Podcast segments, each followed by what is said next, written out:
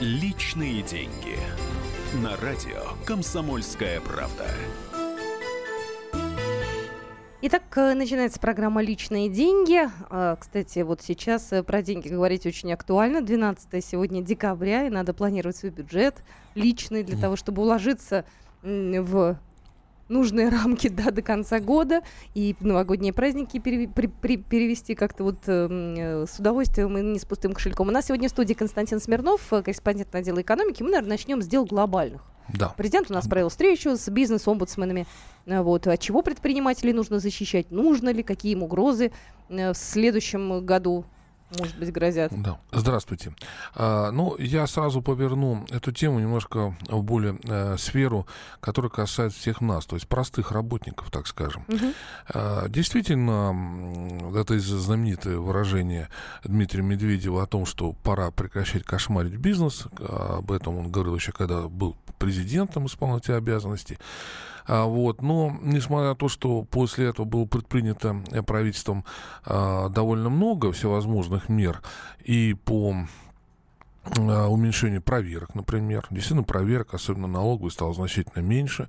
И по поводу облегчения подключения новых предприятий к различным рода инженерным сетям, это отмечает даже Всемирный банк, но все больше настаивает на более высоты своем рейтинге и так далее и тому подобное. Тем не менее, Последняя, так сказать, встреча э, и Бориса Титова с президентом России, это уполномоченный по правам предпринимателей, и, э, так сказать, совещание всех уполномоченных с регионов, и выступление там первого заместителя генерального прокурора, Александра Буксмана говорит о том, что количество, в общем, дел уголовных против предпринимателей не уменьшается.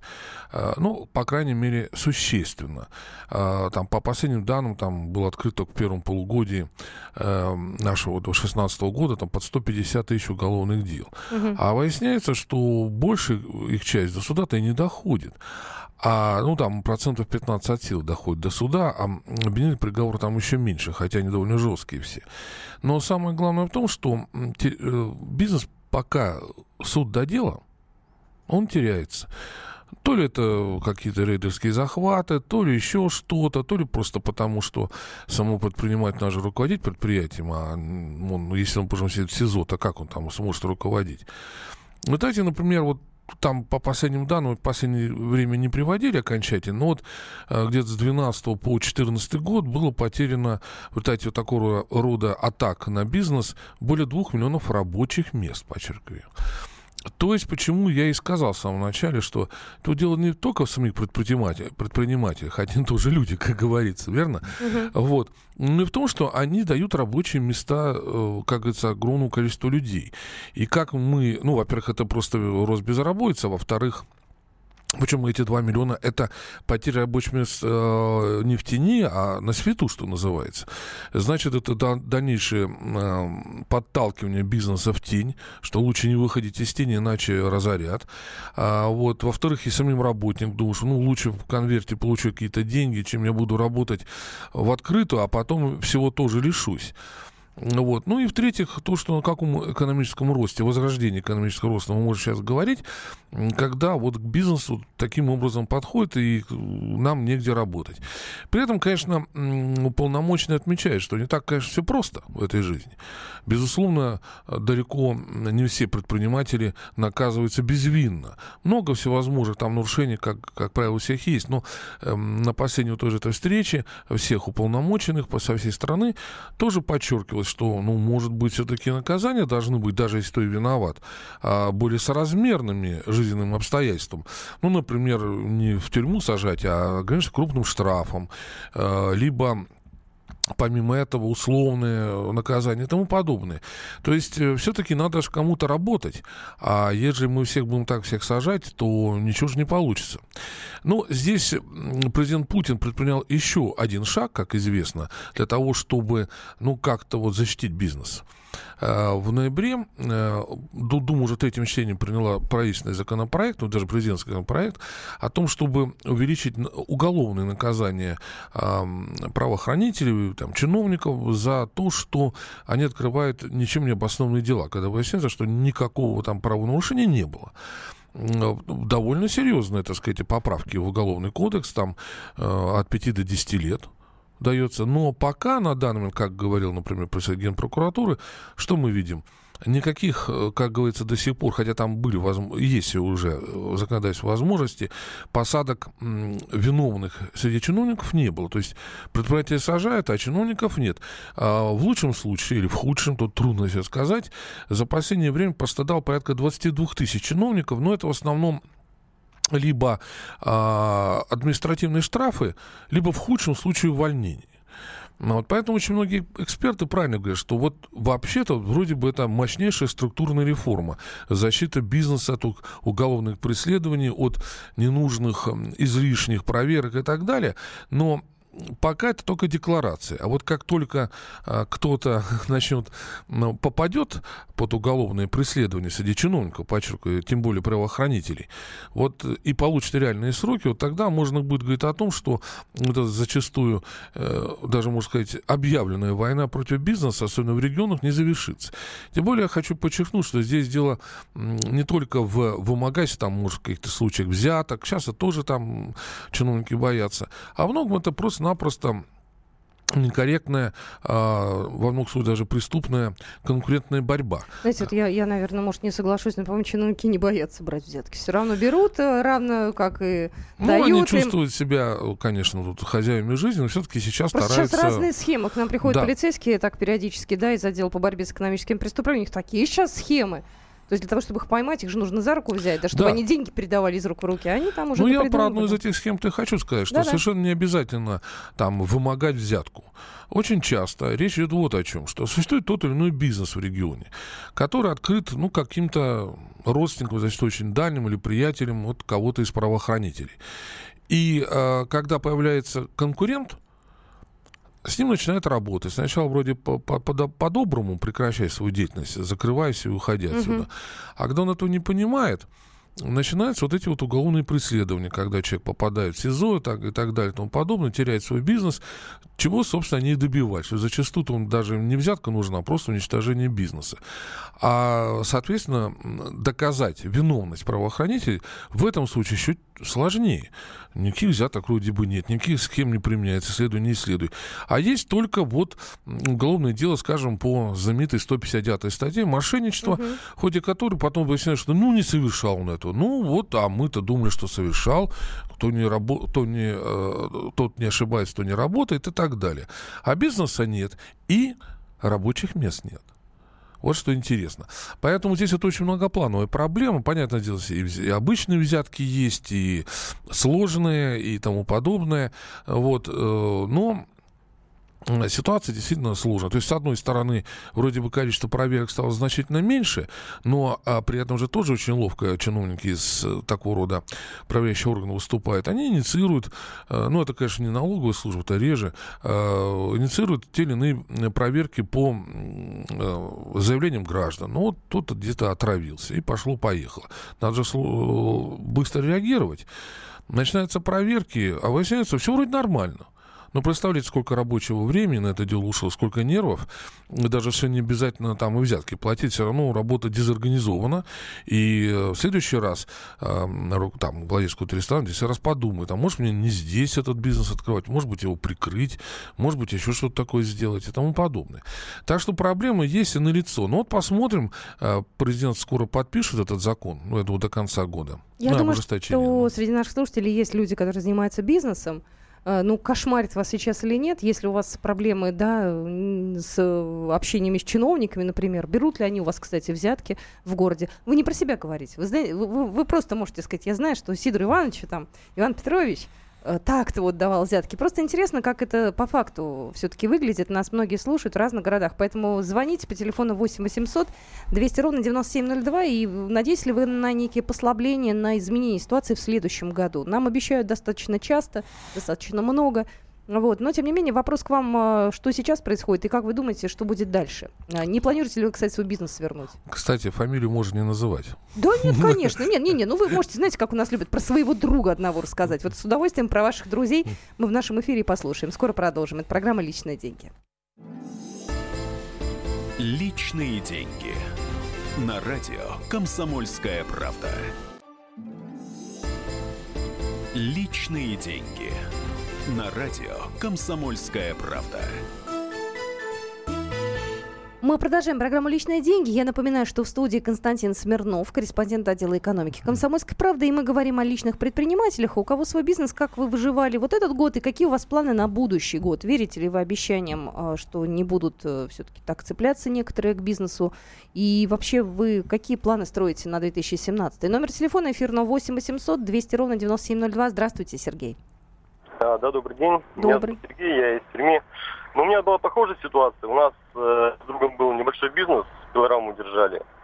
Э, и рядом были конкуренты, ну, которые работали раньше в органах. Вот. Ну, и нам несколько раз э, мягко намекнули, что, ребята, вам надо закрываться, э, у вас дела здесь не пойдут. Ну, суть до дела, мы не стали с ними конфликтовать, там потом у нас появились э, другие возможности, мы его просто продали и съехали. Я хочу просто сказать вот что. Я смотрю просто у нас в Перми, э, вот это вся, все разговоры о поддержке малого бизнеса, э, по телевизору то, что нас говорят, на самом деле происходит все по-другому. Я вот сам э, живу в э, поселок железнодорожный у нас, микрорайон железнодорожный, и сейчас по Перми начали закрывать рынки. Я вот с ребятами просто хожу на рынке, которые работают, разговариваю, и все говорят, ну как вот так вот, и так зарабатываем копейки, и еще нас э, закрывают, выгоняют, лишают э, какого-то дохода. То есть по сути дела, они никому не мешают, работают, свежие продукты продают. Ну, то есть непонятно вообще, что происходит. А вы, а, а, а вы лично на следующий год как планируете работать? Какие у вас планы? Во что вы верите? А нет, я уже просто устроился в, в организацию. Как бы меня там ну, более-менее устраивает. Не, так, не такой нервотрепки, как, как сам когда занимался. Вот, в деньгах, конечно, потерял, но зато более-менее спокойно. Понятно, спасибо большое. Ну вот видите, о чем я и говорил что такие случаи, когда э, правоохранители буквально просто-напросто проводят нечестную конкуренцию, выдавливая э, тех или иных лиц с рынка вот, для того, чтобы своим, как говорится, в кавычках, дать возможность э, осуществлять свой бизнес. Отсюда, кстати, есть еще один же вид, э, ну, проблема, так называемый коррупционный налог. Это ну, что я... такое? Где это все общем, прописано? Да, это не, не прописано, вот. Но в жизни это есть. Почему у нас всегда очень дорого все, помимо вот того, что у нас там рубль упал там и так далее. Так конкуренции толком нет. Вот эту пилораму. Значит, э, если они бы хотя бы две продолжали бы работать, конкурировать друг с другом, там бы, по крайней мере, пиломатериалы, ну, может быть, стоили примерно так же, как это было там год, два, три назад. А когда остается одна, и она монопольная, да, конечно, в локальном плане, она, естественно, будет те цены ставить, которые вот ей выгодны. А где ты еще купишь? Ехать в другой регион, а там опять с тем же столкнешься. Да, план на будущее при таком раскладе самое пессимистичное. Здравствуйте, говорите, пожалуйста, Герман, откуда вы? Здравствуйте. Здрасте. Я из Перми. Был предпринимателем очень долго. Ну, лет 20. А бизнес какой у вас был, с чем связан? А бизнес и изготовление товаров народного потребления, посредничество и услуги. В общем, у меня был все виды деятельности, которые разрешены э, в Пермском крае. Угу. Все, абсолютно. Значит, э, э, почему я это, с этим делом завязал? Год назад, ну, стал пенсионером, доходы стали поменьше – а мне стали э, приходить, э, ну, эти вот пенсионный фонд, то есть все соц...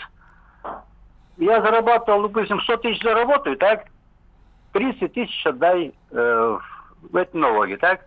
Потом один э, год показал доход 10 тысяч рублей. С меня тоже 30 тысяч рублей надо заплатить. Так как работать? Ну, понятно, понятно. Спасибо большое. Вы добровольно ушли из бизнеса из-за таких высоких налогов. Да, но это тоже проблема все вместе, как говорится, и налоги, и социальные взносы, которые надо предпринимателям платить.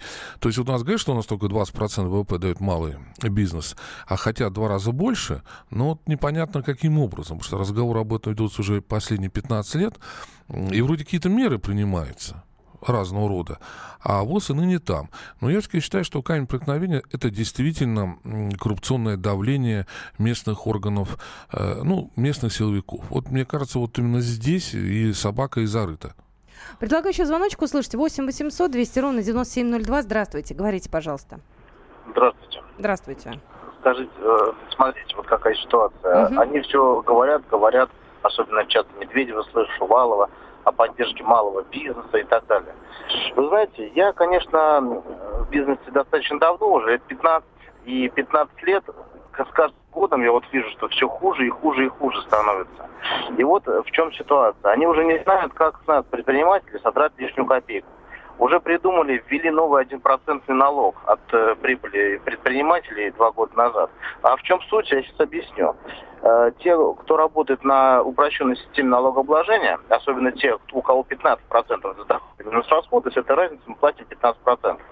Э, мы попали больше всех. Вот, например, мой бизнес, он достаточно денежный. В каком плане? То есть я продаю, допустим, какое-то изделие, которое стоит 100 тысяч, грубо говоря, да? Uh-huh. А трачу на закупку этого изделия 95, понимаете? То есть я разом заработал 5 тысяч, грубо говоря. Ну, то есть это не семечки, понимаете, о чем я, да? Но они теперь придумали так, что если предприниматель зарабатывает больше 300 тысяч в год, в год, да, доход, то это значит, что он должен 1% в пенсионный фонд почему-то отдать, понимаете? То есть у меня, грубо говоря, оборот годовой составляет 10 миллионов, из них э, по декларации я отчитываюсь. У меня уходит 9,5 миллионов, понимаете, по закупкам. То есть я полмиллиона всего лишь заработал в год. И, но я должен отдать 1% с 10 миллионов дополнительно в пенсионный фонд. Я считаю, это просто верх крохоборства. Написал в Министерство финансов, мне пришла отписка со словами, мы подумаем, что можно исправить. Уже два года прошло, ничего не справляется, и все как было, так и осталось. Мало того, что нас налогами душат, да, 15% от дохода надо заплатить налог. Плюс обязательное пенсионное отчисление, там 20 с лишним тысяч, да, в год, опять же, за каждого работника в том числе. Так еще плюс ко всему 1% в год в пенсионный фонд. Я у них спрашиваю, а куда эти деньги вы тратите в пенсионном фонде? Ну, они у вас идут на накопительную часть. Насколько я знаю, накопительную часть у нас вообще обрезали. То есть мы теперь вообще не зарабатываем. Что это за беспредел, я не понимаю. Вот ну, Было что... бы здорово, если бы вы отдельную программу на эту тему посвятили. Ну, Спасибо. Есть возможность ответить быстро. Нет, ну, действительно, с налогами у нас, особенно со страховыми взносами, вот, о которых мы уже довольно все неясно. А, много очень проблем, да хотят же и это упрощенный вид налогов даже ликвидировать к 2020 году. Поэтому здесь пока ну, светлого будущего здесь нет. То есть э, налоговое давление продолжается. А потом мы удивляемся, почему люди многие предпочитают работать в тени. Здесь действительно, ну, может, спасет ситуацию вот это налоговое, как называется, Путин объявил, что в 2017 году все должны заинтересованные лица, включая представителей бизнес-объединений, угу. все-таки договориться о том, как менять налоговую систему. Хотя 10 раз менять тоже очень плохо. С одной стороны, где-то отказаться от ненужных льгот, особенно регионально, которые уже ничего не дают, кроме как просто деньги доходят. А с другой стороны, более четко вот выставить систему. Ну, например, же предлагается, по крайней мере, не увеличивать в основном объемы страховых взносов. И вот здесь надо, конечно, смотреть э, детали. Ну, как всегда, черт прячется в деталях. Что касается особенно малого бизнеса, потому что здесь разные подходы, и как бы действительно его не сделать никаким. Вот, поэтому, ну, ну будем надеяться, что в 2017 году как-то договорятся, с 2019 года, э, так сказать, усовершенствование налоговой системы будет как раз легче для предпринимателей, э, чем э, для чиновников. Я зачитаю сообщения, которые к нам пришли. У меня приятель владеет магазинами разливного пива, два магазина. С каждого ему капает по 30 тысяч, вечная проблема, проблема, проблема. Я работаю работаю на дядю, имею зарплату 55 тысяч, без проблем. Вопрос, зачем? Сергей из Москвы. Так, еще одно сообщение. Правоохранительных, э, правоохранителей самих нужно регулярно чистить, чтобы не лезли в хороший бизнес. Да и банки своими процентами все глушат. Нужны прямые инвестиции. Это сообщение от Константина. Ну и предлагаю тут вернуть э, антимонопольное ведомство, чтобы был статус министерства, расширить полномочия. Антимонопольщика должны бояться все, и силовики, чиновники Михаил. Нет, ну их и так боятся. И э, полномочий у ФАС очень много. И же недавно им еще отдали, э, включив в состав э, службу по тарифам. Так что они и за тарифами следят естественных монополий. Нет, полномочий у них много. Главное, ими хорошо, ну, умерен, уверенно пользоваться. Вот. А что касается, ну, вот то, что, так сказать, предлагалось там и Константину, вот, можно сказать, ну, тут э, как бы немножко жестковато он предлагает. А ФАС, э, мне кажется, вполне имеет все полномочия, и пускай он просто лучше их выполняет и так далее. У них возможности, в том числе и в суд обращаться и так далее, всякие штрафы, ну, очень много. Там, наоборот, у нас слишком много, по-моему, тех, кто следит за бизнесом. Может быть, из этого, а, так сказать, существует проблема. Вот, потому что проверок же очень много все равно. А, вот, на разных уровнях и тому подобное. В одном месте отбился. Ну, да, например, э, Генпрокуратура предлагает все проверки четко под их контроль, что они проходили только в одно время, одновременно все, чтобы рабочее время не уходило целый год только на всевозможных проверяющих. Ну вот. ну вот э, ситуация такая, ведь у нас тупиковая. А, но прежде всего еще раз хочу сказать, что самая главная проблема – это действия на местах силовиков, те, кто отнимает бизнес. Вот это самое страшное. А вот э, с налогами, я думаю, можно как-то договориться. Мы э, в ближайшем отрезке эфира чуть поменяем направление. Будь с нами, это программа «Личные деньги». Личные деньги. На радио «Комсомольская правда». Личные деньги. На радио «Комсомольская правда». Половина второго в Москве. Программа «Личные деньги». Вот сижу я тут вне эфира и мучаю нашего экономического обозревателя Константина Смирнова. Какой будет курс евро? Какой вот сейчас 65.07? А, доллар 61.58. А, мне интересно, продлится ли этот э, вот как раз, э, ну, то есть вот такая вот сумма, она сохранится ли на новогодние праздники? Э, там же ведь все будет уже. Ну, ну, здесь, как я тоже люблю повторять, два фактора. Первый фактор, надолго ли э, сохранится тенденция к повышению цен на нефть. Ну, вот э, сейчас в новостях говорится, что около 57, там ночью было за 57, потом чуть ниже, сейчас опять близко к 57 э, долларов за бочку нефти. Э, тут даже важен не, раз, даже не размер, вот, ну, не сама цифра, о тенденции. Вот будет ли нефть, ну, хоть чуть-чуть, ну, прирастать, или, по крайней мере, э, будет вот э, на этих показателях. Ну, большинство экспертов считает, что пока так это действует некая маленькая эйфория, то, что договорились в субботу Россия и ряд других стран не членов ОПЕК с ОПЕК о том, что нужно резко, э, ну не резко, ну существенно все-таки сократить добычу, в том числе и мы. Вот. Ну, во-первых, это все с 1 января ходит в силу. А до этого тут можно даже нефть немножко побольше добыть, э, что все это и делают. Во-вторых, надо посмотреть, а что будет делать Саудовская Аравия, ну, как главный член ОПЕК. Они-то сократят добычу, никто не спорит, они уж сами до этого хотят идти. Но сократят ли они при этом экспорт? Потому что у них есть программы а, сокращения потребления нефтепродуктов в своей стране в 2017 году, они существенные. Там по разным причинам, ну, там разные технологии, снова солнечные те же батареи, которые довольно быстро делать, тем более в такой жаркой солнечной стране, как Саудовская Аравия. Это первый фактор. Насколько он так до- долго цена нефти будет достаточно высокая. Большинство экспертов считают, там, ну, где-то 55, это будет максимум. Это значит, что рубль а, в отношении доллара и евро, ну, вот да, в лучшем случае закрепиться на нынешних э, показателях, но при этом, как всегда, есть отскоки, и поэтому э, все-таки, э, ну, он может и дешеветь рубль в отношении к доллару и так далее. Это исходя из нефтяных вещей. Но есть же еще другие вещи. На этой неделе состоится так с опаской нами ожидаемое заседание Федеральной резервной системы США. Вот все с опаской ждут, что они возьмут и подымут ставки по кредитам. Не намного, но хоть чуть-чуть. Кстати, доллар резко усиливается, цена на нефть падает, и, соответственно, все валюты сырьевые, так скажем, тоже падают. Потому что будет непосредственно в ночь с 31 на 1 Сказать сейчас, вот хотя осталось совсем немного времени, очень сложно. Да ладно, вы знаете, я, я перебью. Ночь с 31 на 1 это ерунда. Я помню, как было пару лет назад, когда вот штормило очень сильно курс туда-сюда, да, да многие люди, поехав за границу, они почему-то наивно подумали, что тот курс, который был зафиксирован 31 числа, он ровно на все праздники.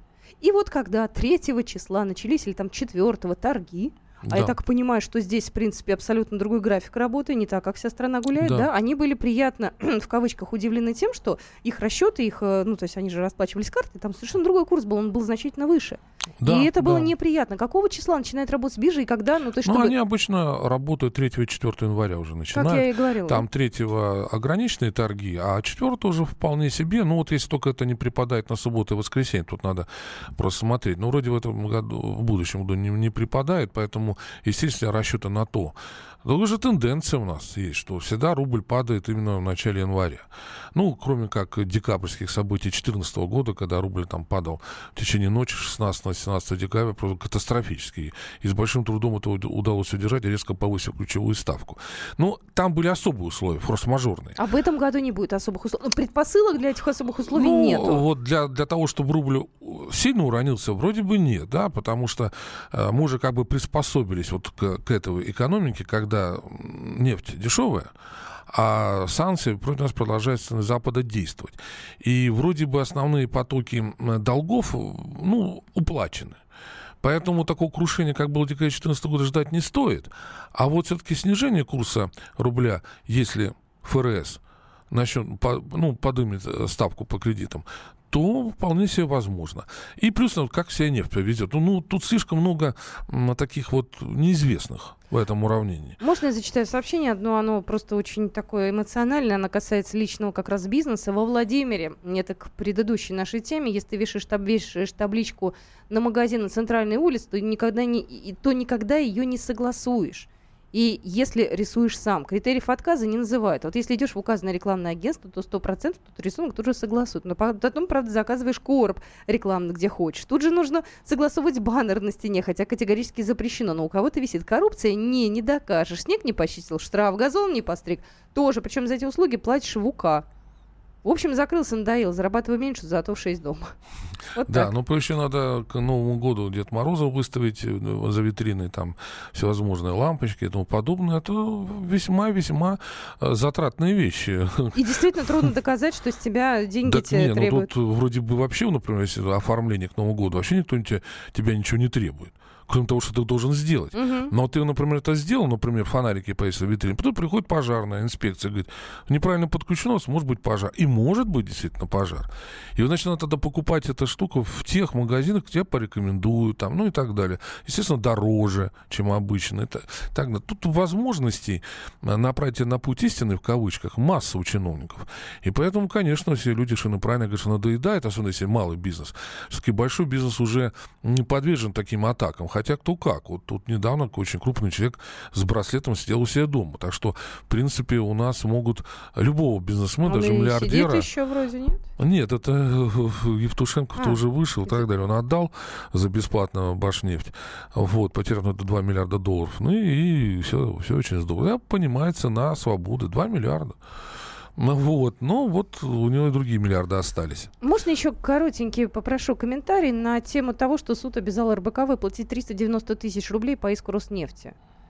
Только 390, потому что... 390, просто что это за история такая? То есть вот эта информация, которая у нас э, на сайте появилась вот буквально Ну, то да, потому что суд начался сегодня заседание в 9 утра, но, естественно, только-только это первое. Но там э, предыстория... Там другой был, я так понимаю, цена вопроса. Да, там цена вопроса была другая. 3 За 30, миллиарда. Да, 33 э, миллиарда 178 миллионов рублей. Э, Роснефти не понравилась публикация в РБК, э, и на телевидении прошло, и у них на сайте, э, это 11 апреля, если не ошибаюсь, этого года, о том, что покупатели 19,5% акций Роснефти, ну, которые сейчас только что были проданы вот, Северному фонду Катара и нефтетренду Глинкору, могут пойти, им как бы вот ну, руководство Роснефти не, тогда еще неопределенным а покупателям запрещало изначально а, ну, входить в такие соглашения с другими, mm-hmm. там, я не знаю, а, акционерами, чтобы ни у кого так случайно не появился ну, блокирующий пакет акций. А, Роснефть сразу опровергла эту информацию. Наверное, она, может, была недостаточно продумана, утверждена, но тут дело даже не в этом. В принципе, пресса а, имеет право, наверное, ошибаться иногда, это понятное дело, даже часто используют. Ну, конечно, иск был громаднейший. Ведь э, оборот э, всего, всего холдинга РБК это около 3 миллиардов рублей как раз в год. Значит, полное разорение. Угу. Вот. Причем случай наподобие уже был. Это было в 2004 году с э, издательским домом «Коммерсант». Там э, банк «Альфа» выставил, ну, для начала 11 миллионов долларов. Вот. И было решение суда, потом перерешали, там только, по-моему, одним миллионом обошлось. Но в те времена коммерсант был достаточно такой богатой организацией, как-то там, в общем, разрулили ситуацию. Но здесь это действительно, это было уничтожение. И поэтому, ежели э, суд решил, вот я просто еще не видел это решение, на меньше, чем 400 тысяч рублей, ну, с одной стороны, он признал э, то, что РБК вы, вы, вы выдала непроверенную информацию, должна теперь ее опровергнуть, угу. но при этом штраф, ну, такой вот э, вполне понятный, ясный, в общем, в, на, в наших условиях и достаточно небольшой, но, по крайней мере, организация будет работать. Кстати, опять же, рабочие места сохранятся. Так что, в общем, нас, коллег, не может не радовать. Так, ну, есть еще время для того, чтобы пробежаться по другим новостям, а, что у нас еще есть э, из того, что нас заинтересовало. Ну, в общем, про нефть, э, да, там... Ну, даже про нефть мы сейчас рассказали, но, может быть, действительно, все. еще раз пояснить э, высказывание самое свежее председателя счетной палаты Российской Федерации Татьяны Голиковой о том, что вот она подтвердила, что в будущем году, в 2017 году, резервный фонд будет все-таки полностью исчерпан. А знаете, многие напугались, потому что в нашем понимании это такая кубышка, которая, вот, знаете, неприкосновенный запас. Вот есть он у нас и есть. А если он будет исчерпан, то значит все. Нет, ну, во-первых, уже же больше половины исчерпали. А перед кризисом там было под 5 триллионов рублей, сейчас осталось только 2. И для того, чтобы закрыть дыру в бюджете в 2017 году, придется еще 1,8 оттуда потратить. В принципе, вот уже и Минфин предупреждал и так далее. Но вот продажи удачные Роснефти, Башнефти приводят к тому, что будет причем под триллион рублей подставлено, как об этом говорил премьер-министр э, Медведев. И все-таки хоть э, этот самый резервный фонд э, ну, пропадет не день, там в феврале-марте будет mm-hmm. израсходом, а до конца года даже, может, останется на будущий год. А если нефть, опять же, нам поможет, а у нас сегодня бюджетное правило, что в бюджет поступает только если до 40 долларов стоит бочка нефти, а будет повыше, это сразу пойдет в резервный фонд. Вот. Ну а что для всех нас пугающее, это то, что если ничего не улучшится, то с 2018 года придется начать тратить фонд национального благосостояния. Он нельзя так называется благосостояние. Во-первых, он и сейчас уже закрывает а, дыры в бюджете, дефицит бюджета пенсионного фонда. Это раз.